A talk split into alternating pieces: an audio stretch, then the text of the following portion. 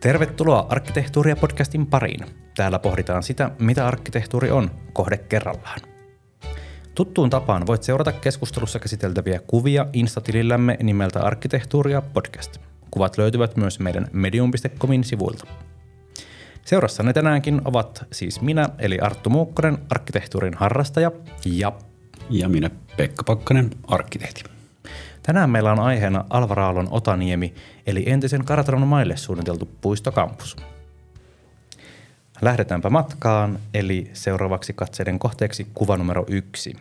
Kuvassa numero yksi näkyy Otaniemen kampusalueen ehkä tunnetuin kohta, maamerkki, tämmöinen amfiteatterimainen, viuhkamainen rakennus. Öö, kuvassa sitä lähestytään hieman sivulta päin, jotta näkyy tuo muoto ja – Kelihän oli sateinen, kun siellä kävimme, mutta hyvä arkkitehtuuri näyttää hyvältä tota, säässä kuin säässä, vai mitä Pekka? näyttää ja tuntuu hyvältä. Tämä, tota, ehkä se, se syy, miksi, miksi lähdetään tästä Amfista on se, että tämä on maamerkki, tämä on se tunnistava osio, tämä on se tämän pitkin niittyjä leviävän kampuksen kiinnittymispiste.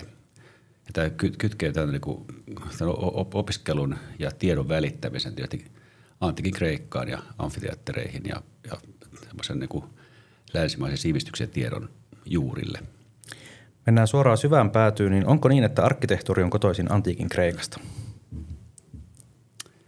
Hyvä kysymys. Länsimaissa näin monesti ajatellaan, varsinkin moderni arkkitehtuuri ja aaltojen arkkitehtuuri ammentaa sieltä paljon.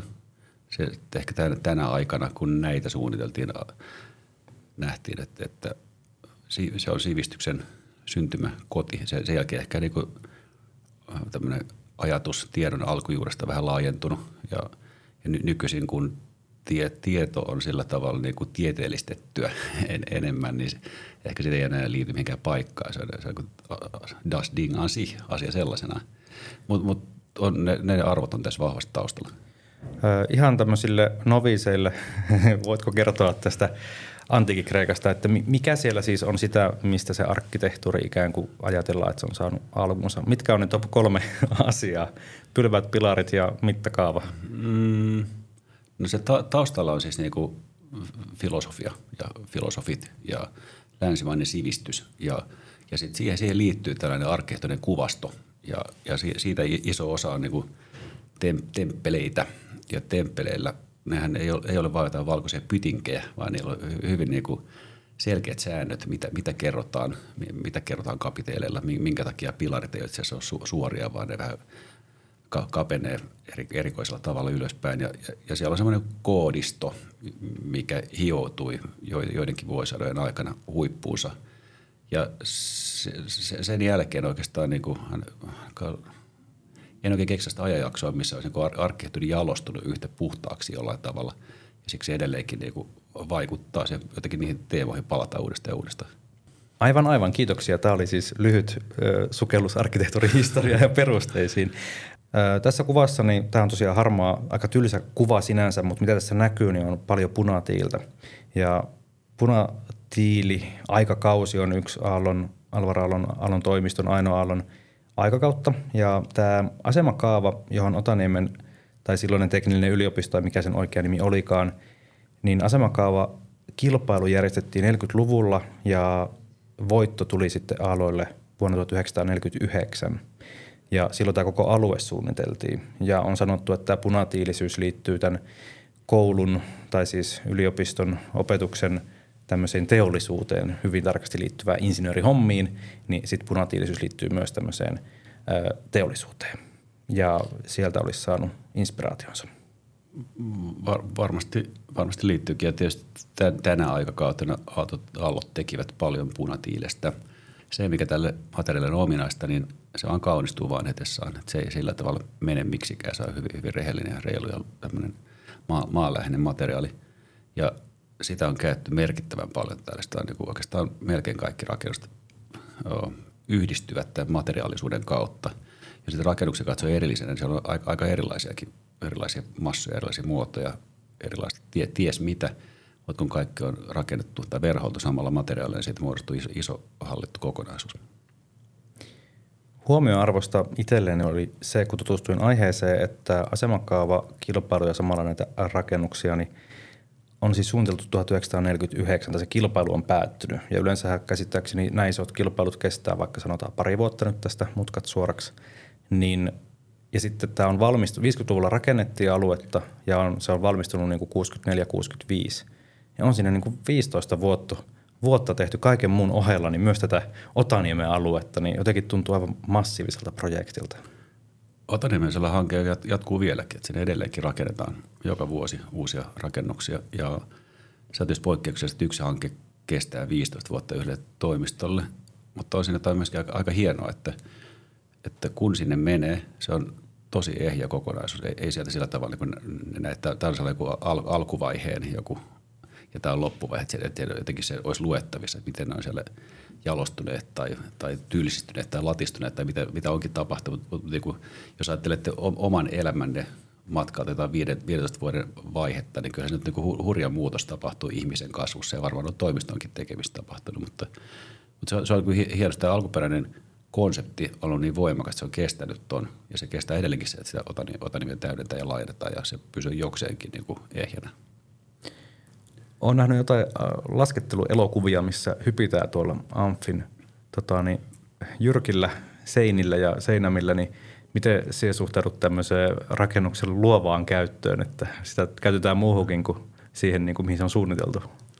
No mun mielestä tota, kaikki pinnat on tehty käytettävissä har, harvoin on itse suunnitellut rakennusta, jota en toivoisi, että joku pystyisi kiipeämään. mutta, mutta ehkä oma tämmöinen pikku fiksaatio, että tiedän myös arkkitehtejä, jotka pitäisi tällaista niin pyh, pyhin häväistyksenä. Ja on, onhan se niin, että jos, jos materiaaleja pintoja naarmuutta ja tahallaan rikotaan, niin se on niin kuin, mennään niin kuin vandalismin puolelle, mutta, mutta tämä on, tämä on käyttötaidetta, että kyllä, kyllä rakennuksia pitää pystyä käyttämään ja parasta tapauksessa luovalla tavalla. Aivan. Ja jos nyt mennään tuohon käyttötarkoituksiin, niin tuossa alaosassa näkyy tämmöinen musta – palkki, niin se on semmoista istumapaikkaa, missä ilmeisesti on järjestetty kaikenlaisia juhlallisiakin tilaisuuksia. Joo, se, tämä amfimuotohan on tosiaan sillä tavalla hieno, että se toimii tässä kuin teatteripintana ja tämä maamerkiksi rakennettu rakennus toimii ulkona saman muotoonsa puitteissa kuin sisälläkin. Sisällä on suuret luentosalit ja ulkona on tällainen ul- ulkoluentosali, mitä varmaan opetustilaisuuksia käytetään hyvin harvoin, mutta mutta siellä muun muassa jaetaan teekkarilakkeja vappuisin. Että, tota, että, että siellä on niin symbolisesti tosi iso, iso arvo tässä kokonaisuudessa. Tässä kuvassa ehkä pitää kertoa myös tästä pihasta ja aluesuunnitelmasta. Tämä ei ole tota, siinä mielessä nyt ihan paras mahdollinen. Tuossa vähän näkyy jotain työmaa-aita ja kuralätäkköä. Unohdetaan se. Ja tota, kun menette sinne tota alueelle, niin katsokaapa sillä silmällä, että miten ne polut ja reitit asettuu siellä.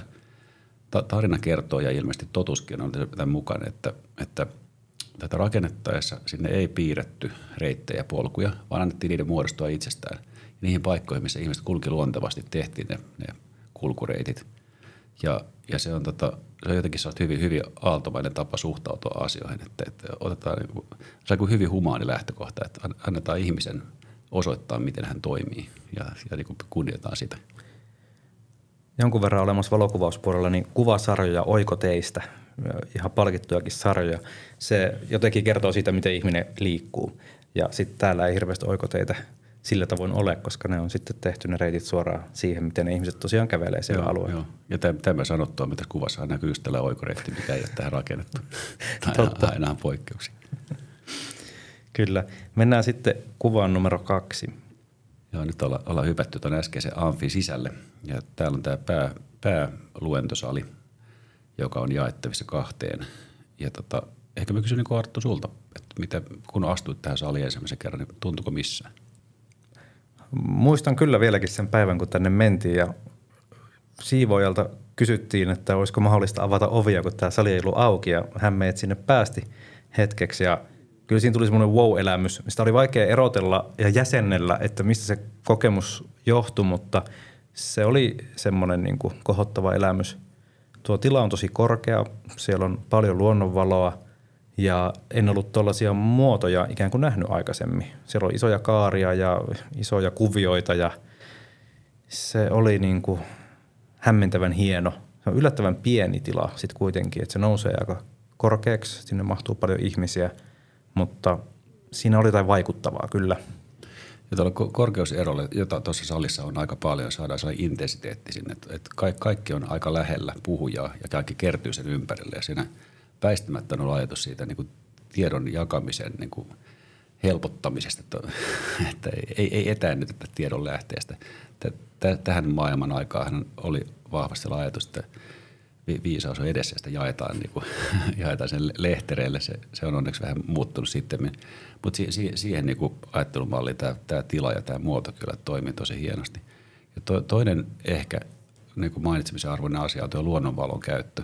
Se lu, luonnonvalo tuodaan sinne ei millään pikkueleellä, vaan isolla kouralla ja komeasti. Ja koko se kattomuoto tulee nimenomaan siitä, että vähän niin kuin kannatellaan kattoa niin kuin ylimittakaavaisilla rakenteilla, mutta pää, pääasiassa niin kuin isot kauhat, millä kau, kauhotaan sitä luonnonvaloa sinne saliin. Tuolla salin takaosassa on tosi hienot kaaret. Kannat, kannattelee varmaan tuota koko rakennusta, rakennetta. Ja tota, tämä on siis suunniteltu 40-luvun lopulla. Ja toinen maailmasta on takana uudelleen rakentamisen aikakausi on päällä. On kova usko tulevaan. Ja siis onko niin, että tämmöisillä tosi isoilla 50-luvun jenkkiraudoilla, autoilla ja tällä tota, niin – Otaniemen juhlasalin muodolla jotain yhteistä.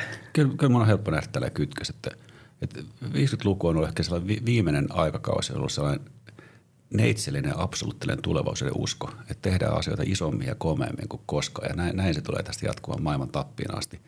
Ja, ja sellaista niin ajattelua tässä on helppo, helppo nähdä, että, että ei niin kuin – ei niin kuin himmailla. Ei himmailla. Jenkkiraudatkin on hirveän isoja autoja ja niissä on semmoista avaruusestetiikkaa tavallaan, avaruusrakettien maailmaa ja jotenkin ihan sekavaa, kun niitä rupeaa katsomaan oikein lähempää. Ja tämä sali tuntuu semmoiselle avaruusalukselle minun mielestä. Ja kyllä se liittyy tuohon, tuohon tekninen korkeakoulu olla kyllä niin jotenkin se, että insinööritieteet loistaa täällä. Että on just se tulevaisuususko liittyy tällaiseen niin tekniseen ihmisen äh, ylti, ylivertaisuuteen. ylivertaisuuteen ja kyvykkyyteen, että täältä peset, nämä asiat kyllä ratkotaan ja äh, kohta, kohta mennään kuuhun. Kyllä. Tuo on myös huomion arvosta ja hauskaa, että tuolla juhlasalissa ei ole mitään ylimääräistä, siellä ei ole mitään sivukaappihyllystösysteemejä. Se on ihan puhtaasti tarkoitettu siihen, että tuossa istutte ja tuolla edessä on joku, joka puhuu ja sen selä takana ei ole yhtään mitään ylimääräistä. Mm. Niin ja se, ja se tota, tosiaan se jumalainen valo niin valaisee kaikkia. Se niin kuin on se läsnä oleva iso elementti. Yes, no mennään sitten kuva numero kolme ja täällä me ollaankin sitten päästy jo pikakelauksella tärkeimpään, eli arkkitehtuuriosastolle, siellä missä opiskellaan arkkitehtuuria. Ja tässä ollaan sisäkäyntiaulassa ja näkyy portaikko ja hämmentävää tuota asetelma erilaisia porrastuksia, askelmia, että miten miten eri tavalla voi portaita rakentaa. Harvoin sitä tavallinen ihminen ajattelee portaita yhtään sen enempää paitsi kompastuessaan, niin tässä on nyt sitten kyse jostain muusta. Tässä ollaan arkkitehtuurin ytimessä ja, ja selvästi Aalto haluaa, haluaa kertoa arkkitehtiopiskelijoille, miten tämä tasolta toiselle siirtyminen tapahtuu – Tälle, tälle kovin montaa tällaista niin pedagogista esimerkkiä on muuten. Muuten se tehdään aika diskreetisti, että, että on, on vaan valittu todella hienot materiaalit ja käytetty niitä su, sujuvasti ja tuotu reilusti valoa sisään. Mutta tässä, tässä on ehkä tällainen poikkeava. Näytetään, että, että näillä keinoin voitaisiin siirtyä A-sta b ja tarinan mukaan Aallolla oli myös toimistossa sellainen pienimuotoinen laatikoista koostuva – porraskone, mistä vielä pystyy kokeilemaan erilaisia etenemään ja, ja nousun suhteita. Ja, ja se, se on myöskin yksi, yksi arkkitehtuurin tunnusmerkki, että se on, se on helppo liikkua. Näissäkin portaissa on täydellinen toi niin etenemä ja, ja nousun suhde. Että se on tosi, tosi kiva ja helppo kävellä ja se niin e-, etenee se matkan teko. Ja silloin, kun, kun nämä on kohtuullisen loivat, tämä, tämä lopullinen vi, viimeinen uloin malli, niin silloin se niin kerrosten taso, tasoero myöskin niin jotenkin pehmenee tai poistuu olemasta ja se toisen, toisen kerroksen meneminen ei ollenkaan niin vaikeaa. Portaat on siitä jännä kokonaisuus, että jos niissä on sentin ero eri porrasaskelmilla, niin ihminen kompastuu. No. Mistä tämä johtuu, osaatko sanoa? Oh, mä luulen, että ihminen on sillä tavalla niin tapojensa orja, että, Et silloin kun, kun näkee portaan, niin tunnistaa sen portaana ja lähtee kävelemään sitä sillä automaatiolla, että että ei, ei mieti kuinka paljon jalkaa nostaa. Jos sä käydät luonnossa jossain niin kuin kalliolle, totta kai niin katsot sitä ja reagoit siihen ja niin jotenkin olet vähän niin kuin varuilla. Kun, kun sä menet se portaikkoon, niin se, se lähtöoletus on, että askelmat on samankorkuisia ja, ja siinä ei, ei käytä ollenkaan tie, tietoista aj- ajattelua. Ja silloin, jos siellä onkin joku sentin virhe, niin se, se nimenomaan se kompastuu välittömästi ja se on, se on itse asiassa sietämätöntä, jos, jos näin käy. Se on ja portaat on siitä jännä, että niitä ei huomaa ennen kuin niissä on jotain vinossa tai jos ne on jotenkin hämmentävän korkeita tai matalia. Joo, just se, että jos, jos, jos askelmat ei sovi niihin, että jos joudut kaiken aikaa ottamaan sellaista niin haja-askelta tai niin tasaamaan askelta, niin sekin jotenkin, se, se tuntuu pahalta. Yksi Alvar Aallon näitä klassisen arkkitehtuurin töitä on Jyväskylässä oleva työväenyhdistyksen tämmöinen rakennus, joka on siinä ihan ydinkeskustassa kauppakadulla ja tota, sitä sanotaan Aaltosaliksi. Sitä käytetään paljon juhlatiloissa. Minä olen itse käynyt, käynyt vielä paikalla siellä sisällä, mutta siitä sanotaan, että siellä näkyy tosi hyvin Aallon kiinnostus portaikkoja kohtaan ja ajattelu, että portaat on niin kuin reitti, johdattelee tavallaan niin kuin reitin jonnekin uuteen ja että siinä näkyy tämmöinen niin kuin yhteys luontoon myös. Sitä en ihan ymmärrä miten, mutta näin sanotaan – niin yleensäkin kannattaa näihin portakkoihin kiinnittää huomiota aallon suunnittelemiskohteissa. Joo, jos, jos näitä haluaa nähdä, että on niin poras on reitti johonkin tuntemattomaan uuteen, niin tässä, tässä kolmoskuvan portaassa on nimenomaan sitä, että näytetään aika pitkälle sivusta on avattu ja näytetään, että tonne se johtaa, mutta sitten ihan lopuksi pistää se jotenkin kiinni se, se sivusta, että et, et sitten se on lopulta pieni mysteeri, että mitä siellä sitten odottaa ja, ja siksi se näyttääkin niin houkuttelevalta. Kyllä mä niin tätä kuvaa katsoa, jos haluaisi lähteä sinne ylös katsomaan, että mitä sieltä löytyy, mitä, mitä sieltä tapahtuu, mikä se on se uusi mysteeri sen. Musta on myös huomenta herättävän kaunis tämä sivusta. Sanoit tätä kohtaa, missä puu asioita on pystyssä rivissä. Niin tosi kauniisti tehty se, että on ratkaistu se, että miten sinne portaikkoon saadaan valoa. Niin tehdään tämmöinen säleikkö mm. kokonaisuus. Ja sitten, että siinä on tämmöinen, miten onko aksentti oikea sana, mutta noin mustat päädyt noissa – puuosien päädyissä, niin ne tuo semmoista jämäkkyyttä siihen vähän niin kuin tarkkuutta. Ja jotenkin tuo on hyvin kaunis omalla tavallaan. Tämä, tämä on todella eksakti artikuloitu. Tässä on tota, säleikkö, niin on, on näytetty, miten se on rakennettu. Että se, toi se teräsosa on se kantava osa ja ne puuosat on, on koristeita ja ne seuraavat puun tuon rakenteen muotoja. Käsiohde on, kuten, kuten Aallon taloissa aina – sujuva oikealla korkeudella ja oikein muotoinen, jatkuva ja tehty niin kuin laatumateriaalista messingistä tässä tapauksessa.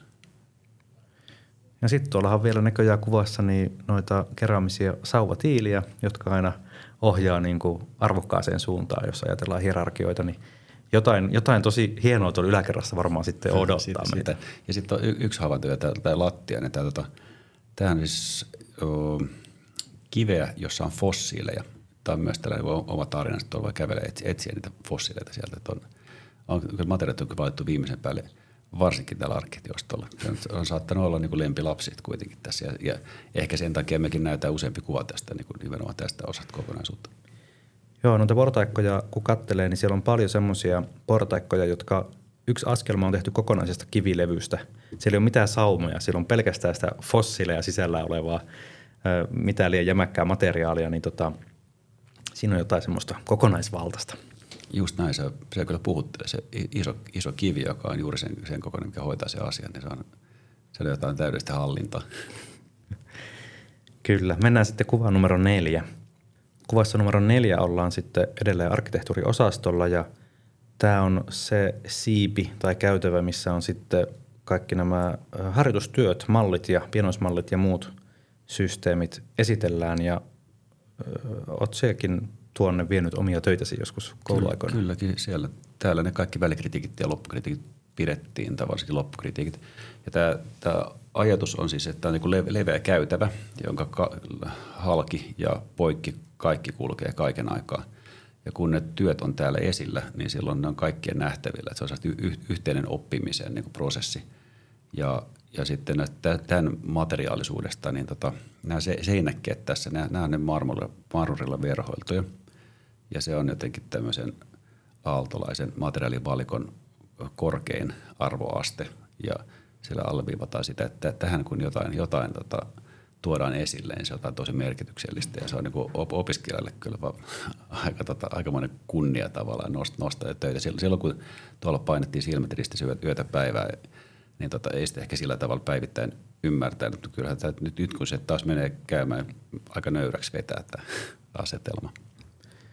Tuossa on toi seinä, seinä on marmorilaattaa, niin siihen ei vissiin hirveän helposti saa nastoja tai neuloja tai ruuveja läpi, kun siihen ripustetaan jotain. Että ne saumat ole sitten niin se oikeastaan ainoa paikka, mihin voi ripustaa? Joo, ja ne saumat toimivat itse asiassa aika hyvin siinä, että, että ne on tota, silikonisaumoja ja siitä, siitä saa painettua, kun nastat suoraan läpi. Ja, ja vastaseinä tuo päädyssä näkyy että tuollaista puu pystyy rima seinää, joka jatkuu vastakkaisella seinällä, sitten vastakkaisella pitkällä seinällä tässä. Ja sinne sai niin naulattua töitä. Ja nämä, nämä marmoriset laatikot tässä katu, katutasolla, eli lattiatasolla, niin näiden päälle nostui pienoismalleja. Ja nämä olivat tosi aktiivisessa käytössä. Vähän sama kuin valokuvan kehystää oikein tyylikkäästi, niin se on paljon hienompi kuin digitaalinen jäljennös pelkästään ruudulta katsottuna, niin se fyysinen tavallaan teos tulee fyysiseksi, oikeaksi, niin samalla tavalla kuin tätä ajattelee, että olisiko tuossa joku, tota, niin, kun meillä taisi olla koulussa aikanaan lukiossa, niin jotain korkki taulua, mihin kiinnitettiin kuviksen tota, niin töherrykset, niin mm. kyllähän tämä asettaa semmoisen, niin kuin sanoitkin, niin tuo tavallaan freimille sen, mm. että tässä on nyt teos, jota mm. esitellään.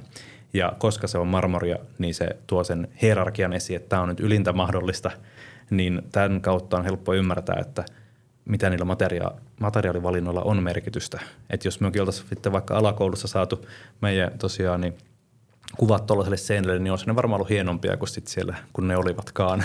Ja ky- kyllä ne tehdessä olisi varmaan jotenkin jo, jo suhtautua asiaan vähän vakavammin, että, että, että vähän niin kuin kilpailla, että kuka saa sen sinne marmoriseinälle näytille. Kyllä, ehdottomasti ja se olisi taas sitten tuonut aidosti ajateltuna tai oikeasti ajateltuna kehitystä ja niin. semmoista hyvää sopivaa kilvoittelua. Ties, ties missä oltaisikaan tänä päivänä, jos tällaiseen päiväkotiin. Mennään kuvaan viisi. Mennään sitten kuvaan numero viisi. Ja tä, tässä tota, ollaan samassa tilassa. Tässä on haluttu näyttää toista, toista kuvakulmasta näitä, näitä tällaisia marmoriseiniä. Näitä on siis kahdesta tasosta. Tuossa etualalla on tämä niin lä- lähempi seinätaso ja, ja takana on taaempi ja sitten vilahtaa ulkona vielä yksi seinä ihan seinän vuoksi vaan. Ja tota, tämä on niin merkittävä osa tätä arkkitehtuurin e-, erityisyyttä, että, että ehkä sen takia haluttiin näyttää, että – sama asia parista eri kuvakulmasta. Tätä kautta myös tulee luonnonvaloa ja sitä, sitä otaniemeläistä puistomaisemaa sinne sisään, joka oikeastaan kaikkialla tosi voimakkaasti läsnä. Tuosta tulee hauska semmoinen visuaalinen juttu, että toi ulkona oleva seinäke, niin kun vähän kääntää katsetta, niin se liittyy osaksi rakennusta. Hmm. Ja sitten kun vähän kääntää katseen poispäin, kuten nyt, niin sieltä näkyy se ympäristö sitten. Ja siinäkin on semmoinen pieni semmoinen pedagoginen asia, mikä on niin löydettävissä sieltä ilman, että sitä alleviivataan, että katsokaa tämä tällainen efekti. Asioita voi nostaa esiin eri, eri, eri näkökulmista ja eri etäisyydeltä näyttäytyy erilaisena. Minulle tämä tila näyttäytyy jostain syystä semmoisena japanilaisena, semmoista minimalismia ja muuta. Ja on sanottu, että Aalto on sieltä paljon inspiroitunut, mutta anekdootiomaisesti sanottako, että Aalto ei ilmeisesti ikinä kerennyt elämässään Japaniin asti mm. paikan päälle. Mm. Että on vaan saanut vaikutteita sitten. Ehkä se niin kuin se japanilaisuuteen, niin se monesti liittyy se, että, että näytetään maisema maisemana. Että tässäkin niin kuin, ehkä tuossa ikkunassa on yksi, yksi vaakajako, mutta jos ei, ei, sivutaan se, niin tässä on, niin kuin, on seiniä ja seinien välistä maisemaa. Ja se, se jotenkin sellaisen pelkistykseen liittyy ehkä se, tota, miksi, mik, miksi tässä voidaan nähdä jotain japanaisen viboja. Tota, yhdessä historiikissa sanottiin, että tämä arkkitehtuurilaitoksen sisäpiha on, että siellä on paljon niin kuin viittauksia tosiaan tähän antiikin arkkitehtuuriin niin kuin koko osastolla, mutta yksi asia jäi tekemättä, että alun perin Aalto visioi pihaan ihan aitoja antiikin pylväitä. Ja nyt meillä sitten on espoolainen metsämaisema, mutta meillä voisi olla myös aitoja antiikin pylväitä. Olisi virittänyt aika, aika erilaisia asentoja kyllä. En, en tiedä, miten ny, nykyaikana sitä, minkälaisella vitsillä se tuntuisi, mutta mutta onhan se niin kuin, aika komea tuosta ajatuksia. Ja on se tosiaan hurja, niin kuin ollaan aiemminkin puhuttu, että entisaikaa oli ihan ok laivata asioita Suomeen ja rakentaa ties mitä, niin ehkä ne pylvät olisi jo palautettu sitten alkuperäisille omistajilleen tai, tai sitten ei niin kuin tässä ajassa ajateltuna. Joka, joka tapauksessa tarina on aika hieno. Kyllä. Tässä se, seuraavassa kuvassa niin tota, ollaan vielä, vielä kerran tässä arkkitehtuurin nurkalla. Ja tässä takana vilahtaa toi amfi, sen, sen kat, kattomuotoa ja sitä puna, punatiilistä todella laajalle levittäytyvää kaksikerroksista teknisen korkeakoulun niin kuin laitosmassaa, joka on aika kaukana laitoksesta sinänsä. Se on tosi hieno hienolla mittasuhteella tehtyä kokonaisuutta. Mutta tämä on ehkä tällainen aaltojen, en tiedä onko se vitsi vai onko se vähän, että hierotaan niin kuin muille, muille insinööritieteille vähän päin, päin kasvoja tota, niin kuin hierarkiaa, mutta arkkitehtuurin sisäpiha on tosiaan verhoiltu marmorille ja, ja kaikki, kaikki muut talot tehty punatiilestä. Että, että on tässä niin jotain haluttu ehkä kertoa. Oma arvo tuntuu hienoa silloin, kun se näkee ja sitä voi toteuttaa sitten ihan isommassakin mittakaavassa. Näin. Mutta sitten to, toinen asia, mikä tässä kuvassa näkyy, niin tota, jos katsoo maaston muotoilua, niin siellä on tällaisia määrätietoisia tasanteita, määrätietoisia nousun paikkoja. Et se ei ole semmoista kuin löysää, vellovaa niin kuin, rinnettä ja kumpua, vaan se on, se on hyvin määrätietoisesti muokattu tällaisiksi niin painanteiksi ja, ja nousun paikoiksi – ja se, se niin kuin, tietysti mitä se seurata, on aika hauskaa semmoisia kuin loikoilupaikkoja näissä rinteissä. Ja, se, ja sitten se, se, se, myöskin käsitteeksi jollain tavalla liittyy se historia, että Aalto toimi kart, kartan piirtäjän, on piirtänyt korkeuskäyriä en, ennen arkkitehdiksi päätymistään. Ja hänelle tällaista niin to, topografia on tosi tuttua ja hän niin kuin sieltä niin kuin ammetanut tosi paljon. Tätä kilpailutyötä, kun silloin arvioitiin ja tuli julkinen kritiikki, niin siinä kiteltiin paljon sitä, että tämä on – osattu hahmottaa tosi hyvin mittakaavaa, että tämä on, sijoittuu hyvin siihen ympäristöön kauniisti ja on osa sitä. Eli luonto ja rakennettu ympäristö taas yhdistyvät. Ja tässä se näkyy, sitä ei ehkä ajattele ennen kuin sen sanoo ääneen, että nämä on, rakennukset on kaksikerroksisia pääasiassa. Mm, mm. Ne on siis matalia, ne no, ei to, ole korkeita. Ne on merkittävän matalia ja siellä, siellä on toki pitkiä matkoja kuljetaan, jos halutaan mennä osastolta toiseen, tapahtuu sisäkautta halutessa – mutta, mutta kaikki, kaikki nämä rakennukset on täynnä sisäpihoja. Ne on, ne on aika kapearunkoisia, että aina kuljetaan jonkun niin kuin sisäpihan maiseman äärellä. Et se on tosi, tosi niin kuin hienoja hallittuja maisemia. Ja se taas verrataan johonkin nykyisiin te- teholaitoksiin, missä on niin kuin pumpataan kerrosalaa maksimimäärä käytävä molemmin puolin, niin ei voi ehkä ihan samana päivänä puhua edes siitä niin kuin tunnelmasta ja, ja tota, viihtyvyydestä. Joo, kun tuolla sisällä kävelee, niin siis kun katsoo ulos, niin huomaa, että hetkinen, että nämä puut on korkeampia kuin se, missä minä olen. Mm. Ja se on ihan huomiota herättävää, että kun nykyään, ja ennenkin on rakennettu paljon korkeampia rakennuksia ja koulut ja yliopistot on ollut semmoisia oikeita maamerkkejä, jotka jysäytetään johonkin tilaan, että tässä on nyt valtava rakennus. Niin mm. nämä on tämmöisiä hieman matalampia siellä, ne luikertelee pitkin maisemaa. Ja sen ansiosta ne pysyy siellä hallitusti siellä todella reilusti ne puu, puiden latvojen alapuolella, niin siksi juuri tuo Amfi nouseekin maa, maamerkiksi ja, ja naulaa sen kokonaisuuden niin omaa paikkansa kiinni. Ei sattumaa. Ei, ei, ei ole sattumia. tota, tästä kuvasta pitää kysyä, että mitä sinä näet tässä? Kun minä näen siis taas niin sanotusti laatikoita, niin miksi nämä on laatikoita nämä rakennukset eikä vaikka harjakattoja? No tänä aikakautena niin oli sellainen vahva usko siihen, että tasakattoja, se on, se on teknisesti ratkaistu ja ei tarvitse enää tehdä niitä harjakattoja. Ja se harjakatto oli viittaus johonkin historialliseen niin kuin, niin kuin huonolla tavalla vernakulaarin arkkitehtuuriin, joka... Anteeksi, vernakulaari on siis suomeksi... Historialisoiva, historioitseva. Historioitseva, joo. Ja, ja tota, mm, tämä on niin sillä tavalla, tämä liittyy myös siihen tulevaisuuden uskossa niin absoluuttisuuteen, että, että hallitaan maailmaa ja hallitaan niitä niin luonnon voimia ja pystytään tekemään niin tasakattoja. Sehän aika nopeasti paljastaa, että ei, ei kyllä pystytty, että ei siihen aikana. Nykyisin osataan tehdä tasakattoja, koska kukaan ei yritä enää tehdä tasakattoa. Tiedetään, että veden pitää kaataa jonnekin päin, se osa, osataan huolehtia, mutta kyllä niin kuin näiden esimerkkien jäljiltä tehty se niin kuin su, suuri ota, suomalaisen, no itse asiassa kaikissa niin kuin länsimaissa tapahtunut niin kuin ehkä siellä 70-luvun niin kuin rakennusmassan tuotanto, mitä tehtiin tasakatoilla ja kohtuullisen heikolla tekniikalla, niin sehän on ollut ihan maailmanluokan katastrofi. Että Et sillä tavalla nyt, nyt taas, kun noita tasakattoja ei enää juurikaan rakenneta, ellei, ellei se, ole niin kuin, ellei se rakennusmuoto on muuten niin kuin tekemättömissä, niin nyt, nyt se niin osattaisi taas tehdä, mutta, tota, mutta tänä, tänä aikana sitä vähän niin kuin, ehkä uskottiin, että osataan enemmän kuin osattiinkaan. Aivan, ja, ja vielä semmoinen, että tämmöinen tavallinen ihminen taas voisi pohtia mielessään, että jos ei tietäisi, kuka nämä on suunnitellut, miten nämä on suunniteltu ja näin edespäin, että näyttää semmoiselta 70-luvun niin elementtitalo tehtaan jäljiltä, että siinä on isoa tai tuommoista ikkunasysteemiä ja se on monistettu peräkkäin, niin missä silloin ollaan, kun tätä mietitään näin? No silloin ollaan kujalla. Tota, tämä on, niinku, tämä on se, se, se, mikä tämä nostaa semmoisen, tai mikä erottaa tämän 70-luvun elementtituotannosta on se, että, että ne, ne tehtiin, ne 70-luvun talot on tehty hyvin kestämättömällä tekniikalla.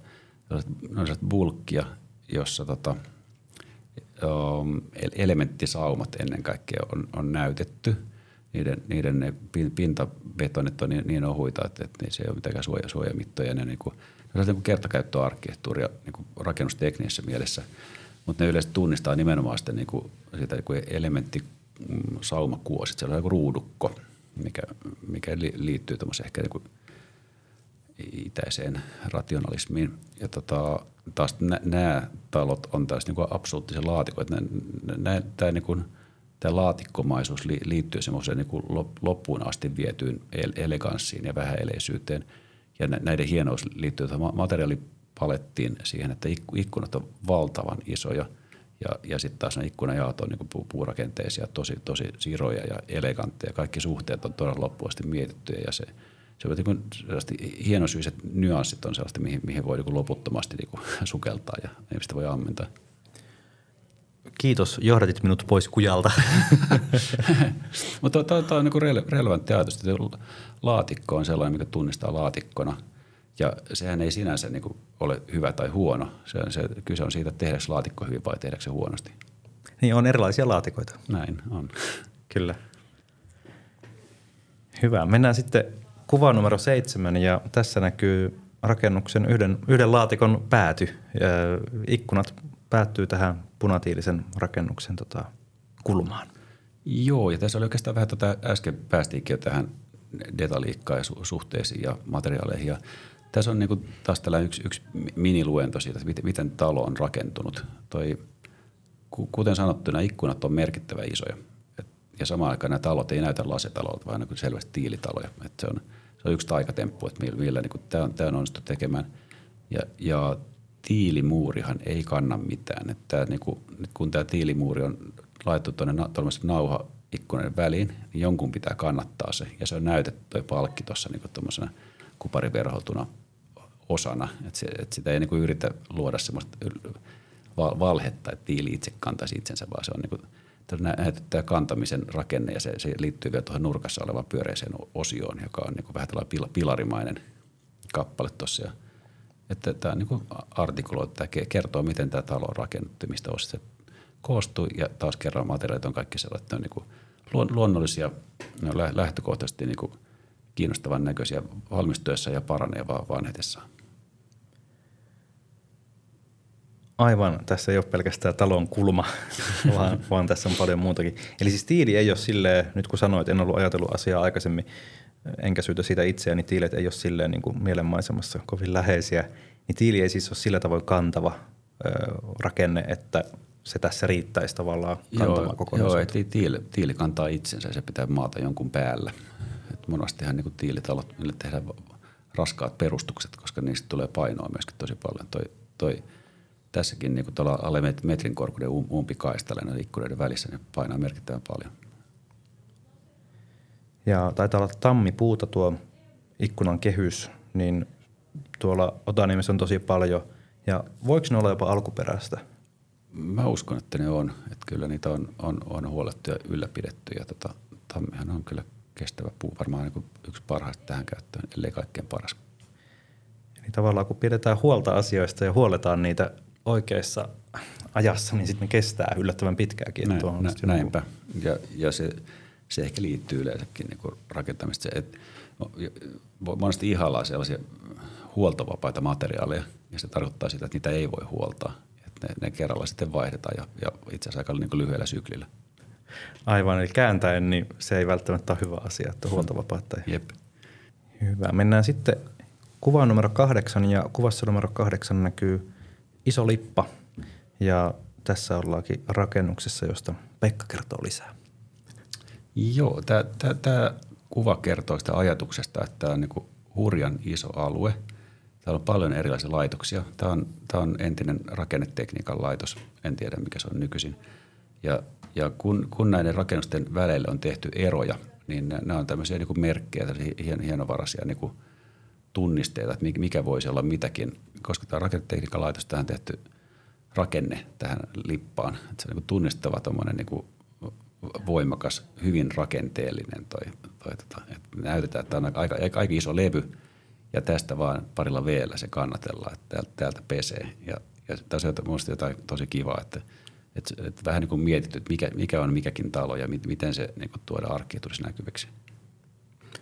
Tämän podcastin tekemisessä on monta hyvää asiaa ja yksi näistä on se, että tulee katsottua näitä kuvia entistäkin aiempaakin tarkemmin ja jonkinlaisessa sarjassa – jolloin huomaa, että tämä sama V-rakenne toistuu muun muassa Kotkan Sunilassa, joka mm. on suunniteltu 30-luvulla.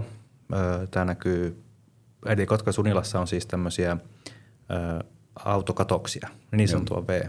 Samoin Paimion parantola, suunniteltu 20-luvun lopulla, mm. niin siellä on tämä V. Mm. Ja jos tämä on suunniteltu sitten 40-luvun lopulla, 50-luvun alussa about, niin se on säilynyt tämä V tavallaan läpi uran. Ja se on toimiva ratkaisu, niin totta kai sitä voisit käyttää. Joo, ja siis sehän on rakenteellisesti, se on kolmio. Et kolmio on tosi jäykkä. Et se, tota, se optimoi materiaalia ja siinä on semmoista niinku, sen, sen tapaista fiksuutta myös takana. Ja, ja tietenkin se on niin, niinku, visuaalisesti voimakas eleteistä joka, joka pääsi viljelle, mutta, mutta se on yksi tällainen tehokeino, mikä selvästi löytyy se Aaltojen työkalupakista.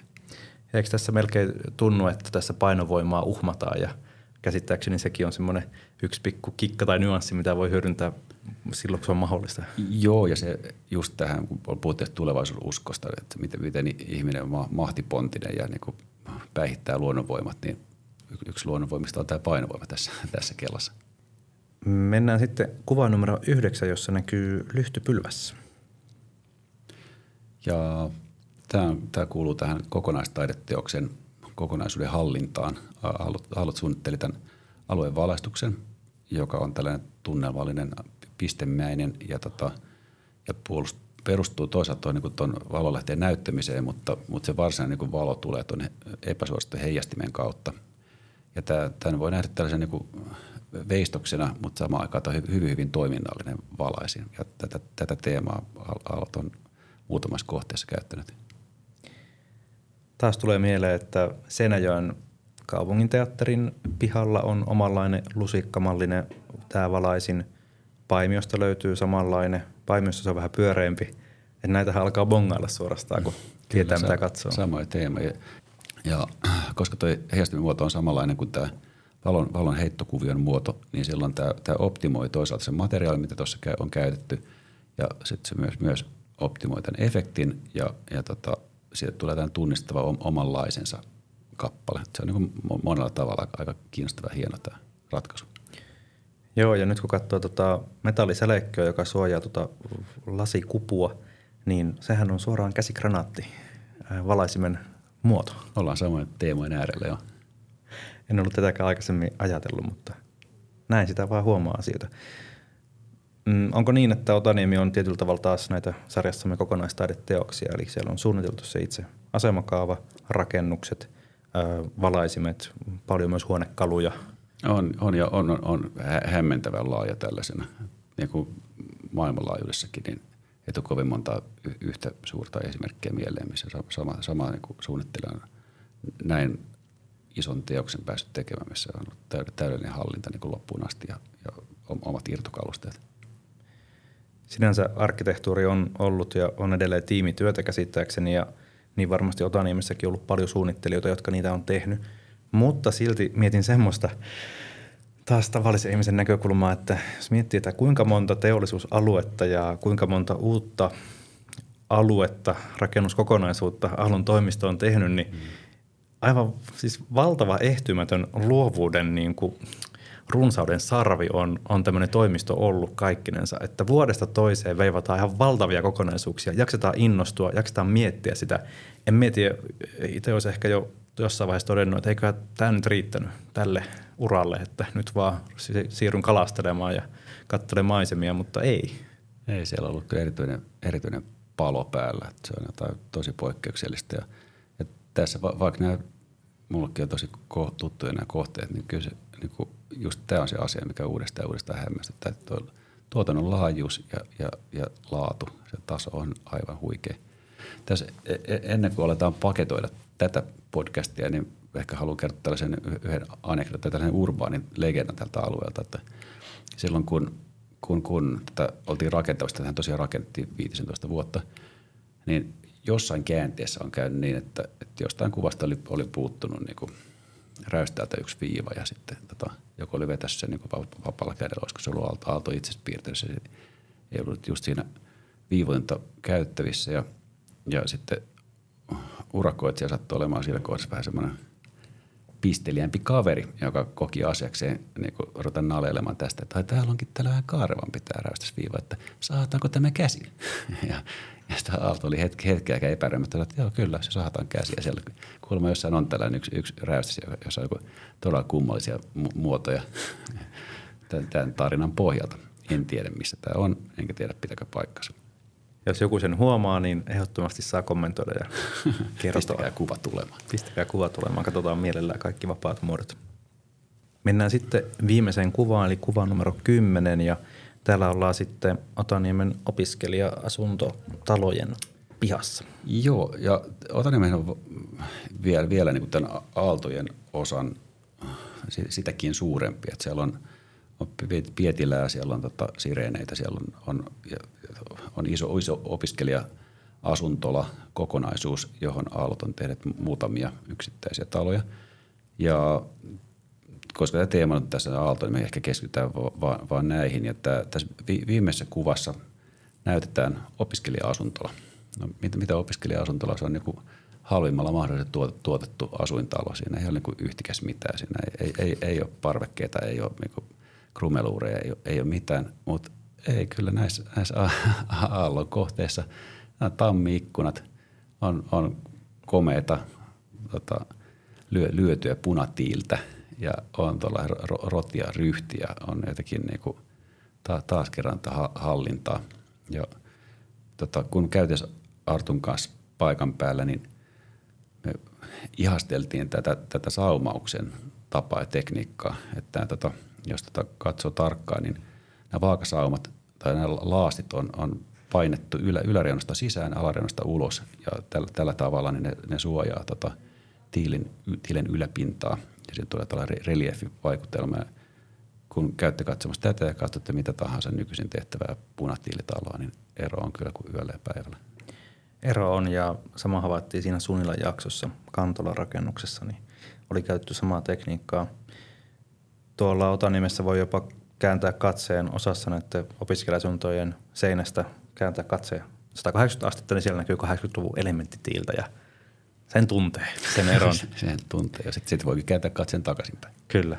Tota, tässä on myös huomioarvosta se, että toi seinä hieman kaartuu tai tekee jonkinlaisen kulman, jolloin taas se maisema avautuu mahdollisimman monelle mahdollisimman kivana, että siinä on semmoinen pieni viuhkamainen muoto. Mm. Ö, ikkunoista semmoinen, että ne on ihan tuossa seinän niin kuin ulkopinnassa ja sitten syntyy tuommoinen hauska pinta. Tuo näyttää tosi jotenkin raikkaalta edelleen, niin onko ikkunan asettelulla seinään jotain, onko sulla jotain kerrottavaa siitä? On, on. Silloin, silloin hurja vaikutus, vaikutus tuohon kokonaisuuteen. Se, tota, tässä on tehty vaivaa sen eteen, että on saatu näin ulos ja saatu olla niin kuin todella moderni freesi ja freesi, eli raikas suomeksi vaikutelma. Ja siinä on jouduttu vähän, vähän temppuilemaan, että on saatu eristykset kytkeytymään näihin tota, ikkunoihin. Uh, tässä niinku, ehkä niinku vastakkainen esimerkki siitä, että mitä ikkunoiden kanssa voi tapahtua. Jos, jos menette joskus katsomaan jotain tota, tämmöisiä rintamamiestaloja, ja kun niihin on tehty energiaremontti, isketty ulos, ulos lämpöeristettä ja sitten uudet verhoilut ja ne vanhat ikkunat on jäänyt sinne 15 senttisen sisään, niin se näyttää siltä, kun ne talot olisi niin valvonut viimeiset kolme vuotta. Se on niin pandaluukki silmä, että se todella painuu sinne pään sisään. Että tota, että kyllä, kyllä tuolla to, saadaan, saadaan iso efekti ja toi kytke, kytkeytyy arkkitehtuurin vahvistumiseen, siihen, siihen niin arkkitehtuurin kontrolliin, että mi, mihin ne silmät aset, asettuu, eli ne ikkunat. Ja tämä ei tarkoita siis sitä, että ne pitää aina olla pinnassa. Jossain tilanteessa on, on niin kuin tarkoituksenmukaista painaa ne sisään ja silloin, silloin haetaan nimenomaan niin reliefivaikutusta. Ja onko tällä sitten osansa siihen, että syntyy näitä leveitä ikkunalautoja, joilla on mukava istuskella, joita kaikissa asuntoilmoituksissa fiilistellään? No, täällä, täällä on yksi, yksi ele, millä saadaan aikaa, että jos on niin kuin, varsinkin jos on komeita niin kuin muurimaisia seiniä, millä on paksuutta ja niin, siinä tilanteessa ikkuna ulkona, niin se syntyy aina luontevasti tällä kiva ikkunapenkki. Tässä vaiheessa on minusta, hyvä sanoa, että itteni aina ärsyttää, kun jossain sanotaan, että tämä oli vain tämmöinen ensipuraisu tai tämmöinen pieni, pieni sy- syventymä vain aiheeseen, että tästä olisi vielä paljon puhuttavaa. Ja, mutta nyt sanon sen itse, että tämä on nyt tämmöinen niin kuin ihan kevyt katsaus tähän Otaniemeen. Se on niin valtavan laaja ja kiinnostava moniulotteinen, monisäikeinen kokonaisuus arkkitehtuurin kannalta, että ehkä semmoinen kymmenen jaksoa oltaisiin voitu tehdä pelkästään tästä, mutta tässä oli nyt parhaat palat meiltä, vai mitä? Tällä rahalla saa tällaista. Tätä, tätä tota, 15 vuotta rakennettua kokonaistaideteosta, niin, niin, niin me nostaa hattua ja, ja suljetaan tässä vaiheessa suumme ja, ja jatketaan seuraavassa jaksossa. Ja koska koskaan ei suljeta suuta silloin, kun pitäisi, niin netistä googlaamalla voidaan laittaa show notesihin tota, niin linkki. Espoon kaupungilla on semmoinen 130-sivuinen pdf, missä on rakennushistoriallinen selvitys Otaniemestä, jonka olen lukenut läpi. Oli erittäin kiinnostava, niin muun muassa sieltä saa sitten lisää, lisätietoja. Siellä oli myös jopa linkki Alvar Aallon tota, niin johonkin tämmöiseen radio, äänityspätkään, missä se puhuu tästä tota, Otaniemen suunnittelusta ja miten varjot ja muut tulevat eri kerroksiin muistaakseni, niin se on kiinnostava. Sen kautta. Kiitoksia. Kiitos. Jos pidit podcastista, pyydämme kainosti apuasi. Anna podcastille Spotifyssa tai Applen podcast-sovelluksessa tähtiä. Tähditykset nimittäin kertovat alustoille, että olemme oikea toimija emmekä mitään huijareita, ja sitä kautta voimme päätyä vaikkapa suosittelulistoille, ja sitähän me toivomme. Lisäksi arvostamme tietysti kaikenlaisia tykkäyksiä, jakoja ja sitä, että kerrotte tästä podcastista jotain hyvää kavereille ja tutuille. Kiitos!